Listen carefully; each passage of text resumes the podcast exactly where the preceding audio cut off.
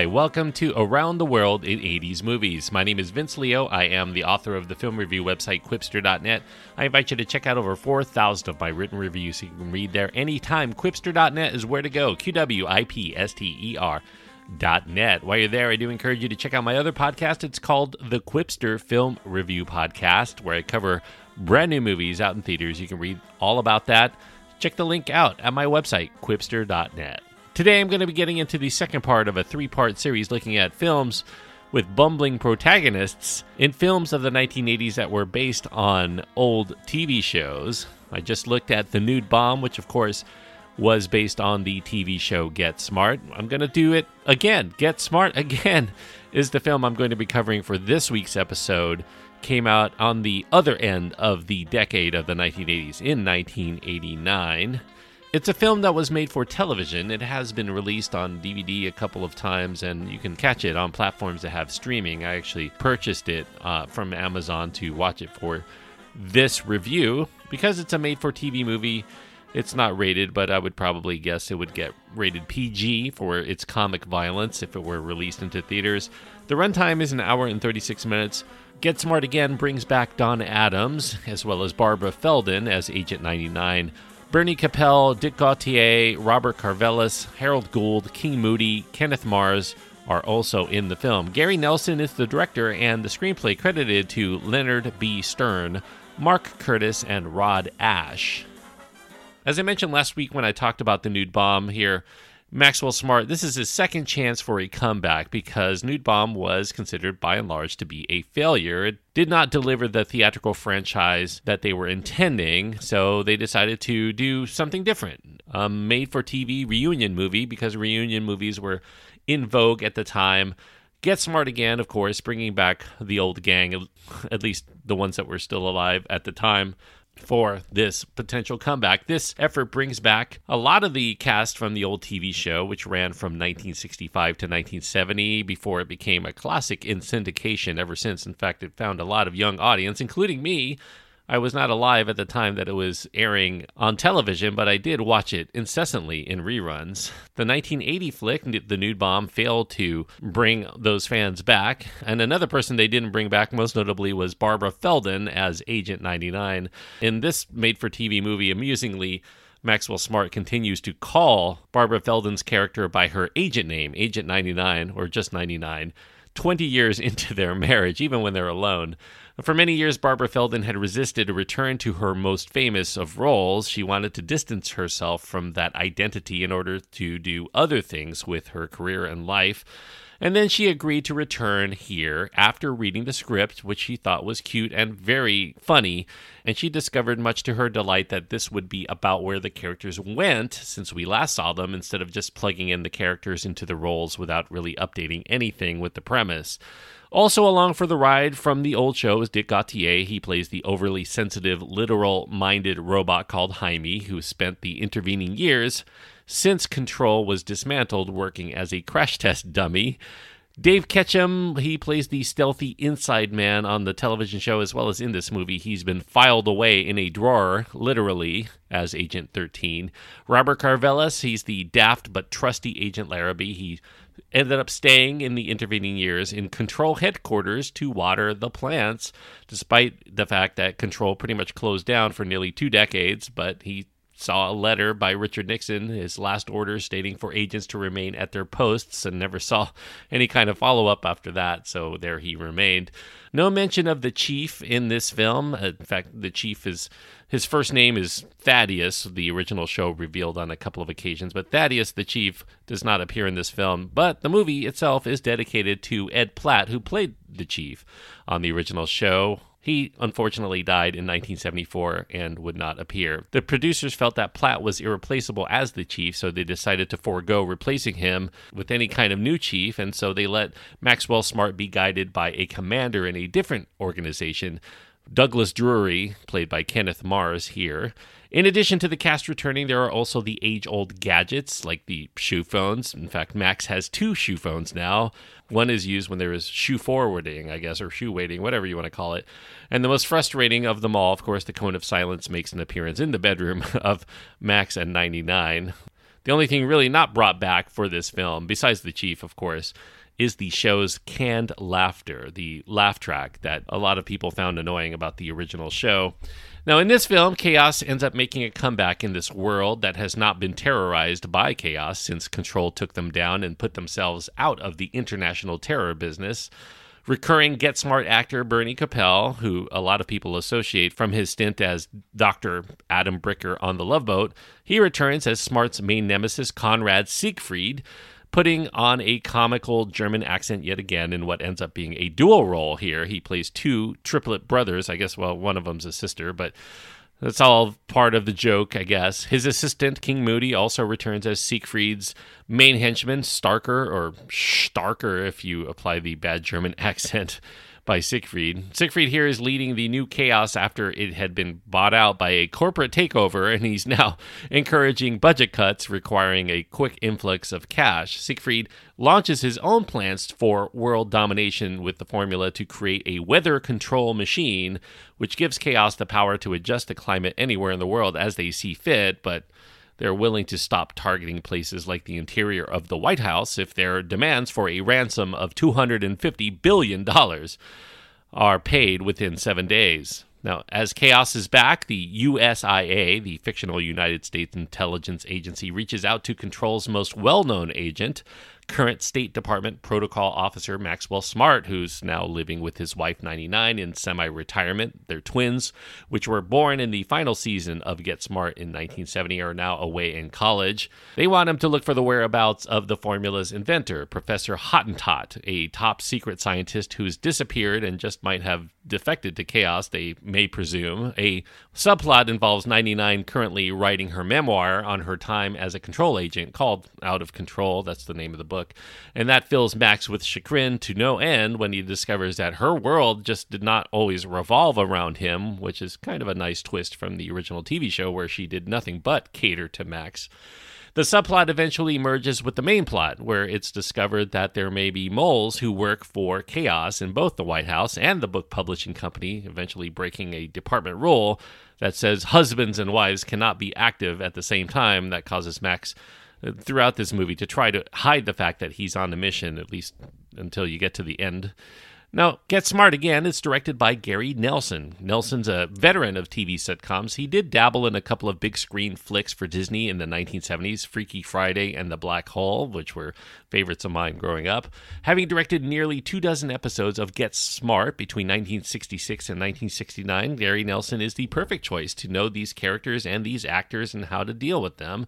The same can also be said for the co screenwriter, Leonard B. Stern, who not only executive produced and wrote many episodes of the original show, but he'd also been working in the interim in the world of book publishing. Price, Stern, Sloan, he's one of the co publishers. Stern and co publisher Roger Price invented the Mad Libs books. And Price also appears in this film as Professor Hottentot himself. Price Stern Sloan, even though those guys are not really around today, the book label actually does still exist today as an imprint of the Penguin Group. Stern here is joined by the writing team of Mark Curtis and Rod Ash, who once did the story editing and wrote a few episodes of the TV cop spoof called Sledgehammer. And they did that for producer and creator Alan Spencer, who actually is the reason why Get Smart Again was made. He is a Mel Brooks superfan. He knows all of the principal players who worked on Get Smart Get Smart was co created by Mel Brooks, and uh, he actually proposed the idea of bringing them back for a reunion movie made for television. So that really got the ball rolling. Series producer Burt Nodella also returns in the role here as a producer. He famously had a long romantic relationship with Barbara Feldon. They were an item for over 10 years, and that may have also contributed to her desire to return here. All of the tropes that you've come to know and love about Get Smart, Get the Return, Would You Believe, Missed It by That Much, Sorry About That, and, and Loving It.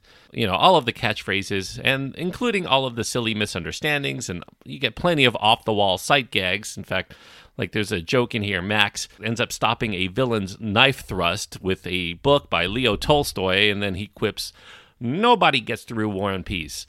Uh, the plot is identical to the kinds of ludicrous schemes that Chaos would always have on the show, especially when you learn the rationale. It's kind of a spoiler here, but the head of the book publishing company, played by Harold Gould, he wants to make the climate so bad that people will stay indoors to read great classic novels because they're not really doing that so much anymore. In addition to the usual shenanigans, Get Smart Again continues the show's sneaky tradition of taking some satirical potshots at politics with a few zingers about the bureaucracy and the futility of government work and when Smart's new commander tells him they need to stop chaos from using the weather to ruin the world with air and water pollution, the glib response from Max is, You mean worse than we've been doing? Get Smart Again introduces us to a few new gadgets as well. The multi purpose sports coat that Max wears in this film doubles as a phone, and he has a nostril mini camera and a credit card that shoots a laser, and magnetic shoes that end up replacing those foot phones. And something called a noiser, which is actually the opposite of a silencer. It amplifies the sound of a wimpy gun. A couple of highlights involve two variations on the cone of silence, one called hover cover, which involves talking to each other on the building roof while noisy helicopters hover overhead, but they actually end up causing powerful wind channels that blow the conversers across the rooftops one way or another. Another of the cone of silence replacements is called the Hall of Hush, and that's a room that ends up drowning out all noise, including the voices of the speakers. But just as frustrating is that the words are visualized like subtitles in front of them, and they end up not going away, and that causes just more confusion than if they just talked out loud. One of my favorite bits in this film occurs when Max and one of the baddies are doing some hand to hand fighting while 99 is asleep and because he does not want 99 alerted that he's back to taking on missions, he does whatever possible in the melee to minimize any sounds that would alert her that he's back in the spy game, and that includes throwing a pillow across the floor before he knocks the baddie onto it, etc. Another funny, seemingly throwaway bit sees Max crossing his legs and accidentally kicking a coffee cup from the man sitting next to him, and not just once. There is a lot of physical humor here, and it actually ends up going quite well. Don Adams handles those with a lot of panache. Leonard B. Stern did not want to reprise the weekly series, but he did propose that if this effort as a made for TV movie proved successful, that they would continue to reunite, maybe even two or three times a year, for a series of made for TV movies, kind of like Perry Mason had done for quite a few years. Unfortunately, it was not to be. Despite a strong fan base for the original show, Get Smart Again really did not do much in terms of ratings when it was released for ABC, for February sweeps in 1989. It pulled in a third place showing for the channel, and that was behind two other made for TV flicks that it was running at the same time against CBS's steamy thriller called Naked Lie with Victoria Principal and NBC's crime drama called The Revenge of Al Capone. Both did better ratings. Now, you could attribute its lack of success to some very weak lead in shows on ABC for It Get Smart Again. At 7 p.m. on that network, they debuted Great Circuses of the World against the number one rated show, 60 Minutes. Not very many people, as you can imagine, tuned into that. Mary Hart uh, hosted that show and nobody cared. The hour long special followed that at 8 o'clock, the 75th anniversary of Beverly Hills. Wow. How many people really cared about that? Not too many. It was also plugged into the 9 p.m. Sunday night time slot, and that was past the bedtime of most of the younger audience that typically had enjoyed Get Smart in reruns for many years, so it definitely missed a lot of its audience. Although the film would not prove successful on television, Adams and Feldon ended up returning to the world of Get Smart again as regulars on a 1995 revamp of the show also called Get Smart. It starred Andy Dick, though. Andy Dick plays Zach Smart, one of the twin sons of Maxwell Smart and Agent 99. Maxwell Smart's now the chief of control, and Agent 99 is now a congresswoman who happens to be in charge of controlling Control's budget. And I can't imagine that she would be called Agent 99. I have not seen that show, so I would be intrigued as to what she's called on that show. The show appeared on Fox as a spring season replacement series, and that means if you count up all your networks, Get Smart appeared on all four major broadcast networks in some fashion or other because the made for TV movie Get Smart Again was on ABC, and the original series played on NBC for four seasons before moving to CBS. So, kind of a unique thing in that way. I don't think any other shows since then have actually done that, but if you know of any, you can write to me I'll give my contact information at the end. Now, unfortunately, the 1995 version of Get Smart only ran seven episodes. It was actually canceled before the first episode even aired, so they didn't even want to stick around to see if it would actually be a hit. The executives at Fox felt that they didn't want to continue funding the show beyond its initial production. They didn't think it was very good and they were not confident in it. Now, that show would mark the last appearances of Don Adams and Barbara Feldon in their uh, iconic roles. They ended up getting replaced by Steve Carell and Anne Hathaway in the 2008 big screen adaptation called Get Smart. And that film actually was a huge success. It raked in over $230 million worldwide. It had a budget of 80 million, which is pretty high, but it made quite a bit beyond that. They ended up greenlighting a sequel to Get Smart, the 2008 version, but Steve Carell was dissatisfied with the scripts that he was receiving, and eventually he felt that too much time had passed for them to feel that there was a viable means to continue, despite the fact that uh, the first film was profitable. So they probably are going to end up having to reboot that franchise once again if they want to make another one.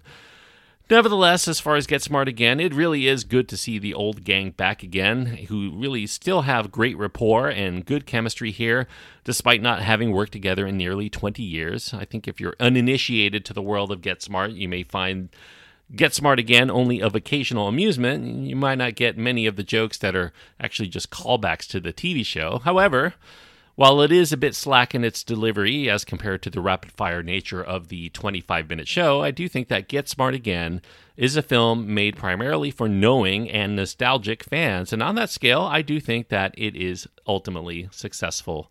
If this is your bag, if you're a big fan of the TV show, certainly I do think that you should give Get Smart Again a try. Certainly, big fans of this series embrace this film much more than they do the nude bomb. So for all of that, I will give it a higher grade than the nude bomb. I'll give it three stars out of four. Three stars on my scale means that I do think that it's a worthwhile film for those people who like this kind of movie. And by this kind of movie, I mean made for TV reunion movies that are based on TV shows that you may know and love. So if you do know and love Get Smart, I definitely think you should give Get Smart again a try if you haven't seen it already. Three stars out of four for Get Smart Again. Thanks everyone for listening. I hope that you enjoyed this review. As far as what I'm going to be talking about next week, another film that came out in the 1980s based on an old television show. The show I'm talking about, actually, the movie and the show are completely different in many respects. Don't look for anyone to claim that it was an honest recapturing of the original show because this was a comedic take on a very serious show called Dragnet. Dragnet, starring Dan Aykroyd and Tom Hanks, came out in 1987, and that's what I will be talking about. Another bumbling detective. I could have talked about that on the previous trilogy, but we're going to wrap up the trilogy here with Dragnet from 1987 please watch that if you haven't seen that already for the next episode. Thanks everyone for listening. I hope that you enjoyed the review that I gave. If you have your own thoughts on Get Smart or Get Smart Again or the Nude Bomb or whatever you want to talk about, you can write to me. You can find my contact information at my website. That's at qwipster.net, Q W I P S T E R.net. And until next time, thanks everyone for joining me on this trip around the world in 80s movies.